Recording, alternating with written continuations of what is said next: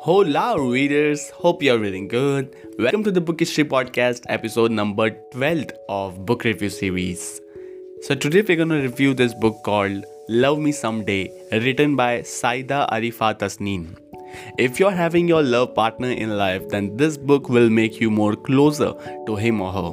If you don't have any, then this book will force you to remember your past, like if you have, or express your true feelings to someone whom you love.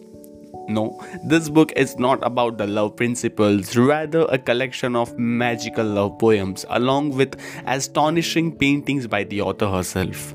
Do yourself a favor, have two or three hours depending on your reading skills, and start reading this book. You'll surely thank us later for the suggestion.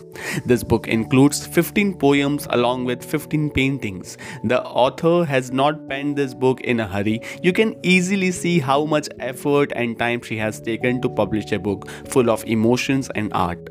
I want to remember one quote by J.D. Salinger that suits perfectly for this book, and I unquote Certain things they should stay the way they are. You ought to be able to stick them in those big glasses and just leave them alone.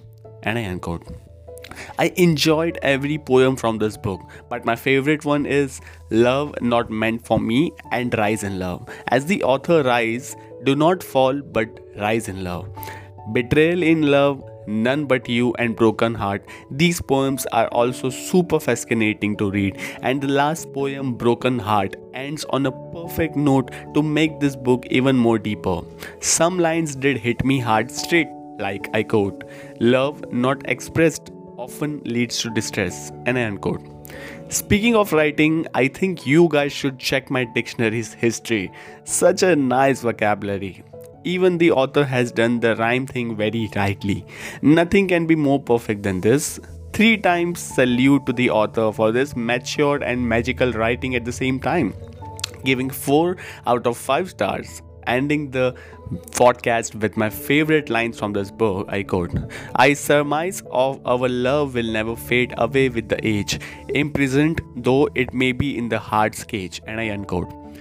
Thank you so much for listening to this podcast. Let's meet in the next episode. Till then, keep reading.